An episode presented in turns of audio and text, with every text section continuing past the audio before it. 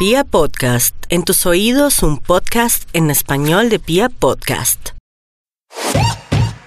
Bienvenidos a este especial del recomendador en el que encontrarán todo lo que necesitan saber sobre el coronavirus, mitos, verdades, avances científicos, actualidad y cómo quedarse en casa con las recomendaciones de todo el equipo de Pia Podcast.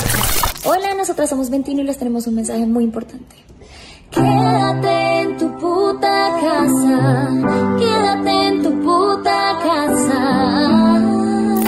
Desde hace más de un mes, mi recomendación para todos era evitar los saludos con contacto físico, cuidarse y cuidar a los suyos, y nadie hacía caso. Hoy en Colombia y en más de 30 países hay confinamiento total, decretado por las autoridades, desde la India hasta Honduras, pasando por Bangladesh, Polonia, el Líbano y Nueva Zelanda. En Centroamérica, los gobiernos de El Salvador y Panamá decretaron la cuarentena obligatoria, con una duración promedio de 30 días hasta lograr la erradicación del brote.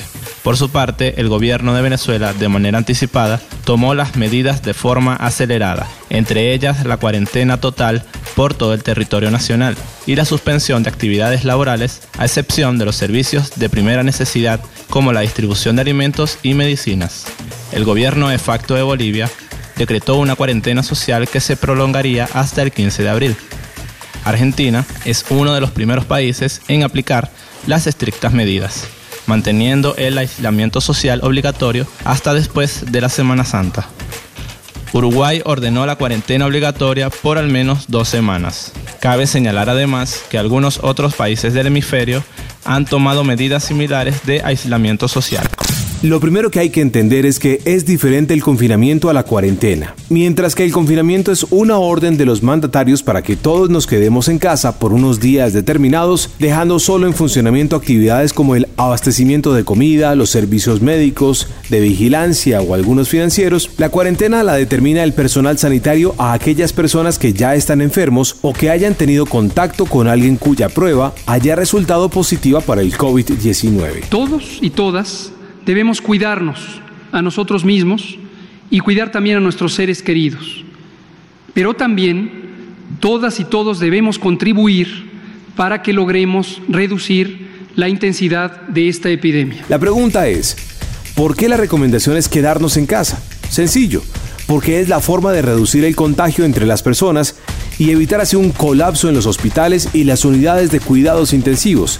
Así no nos enfermamos todos al mismo tiempo. Por lo tanto, requerimos adoptar todas las medidas instruidas, no solamente aquellas que están encaminadas a la protección personal o de nuestro entorno íntimo, en la medida en que logremos las medidas masivas de inmovilización, de reducción de la actividad laboral, escolar y la concentración de personas en el espacio público, en forma masiva. Tendremos un beneficio para todas y todos. La medida se adoptó en Colombia desde el pasado 24 de marzo para todo el país e irá hasta el próximo 25 de mayo.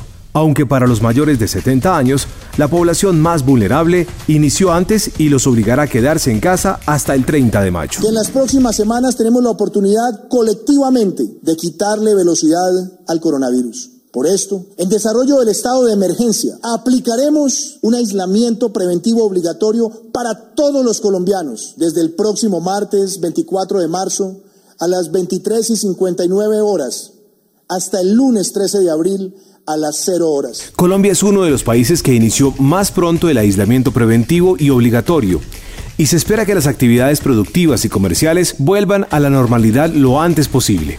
Eso sí, desde hace unas semanas, diferentes ciudades iniciaron la adaptación de hospitales y nuevos centros de salud para hacer frente al brote de coronavirus, calificado como pandemia por la Organización Mundial de la Salud desde el pasado 12 de marzo, fecha en la que ya se registraban más de 118 mil casos en 114 países. Porque esto está empezando y es muy gordo lo que viene, es muy gordo. No hay camas, no hay respiradores, no hay personal, no hay equipos de protección. Y salgo de trabajar después de 10 horas de turno así, con esta cara y con lágrimas. Así que, por favor, quédate en tu casa. Tú que puedes.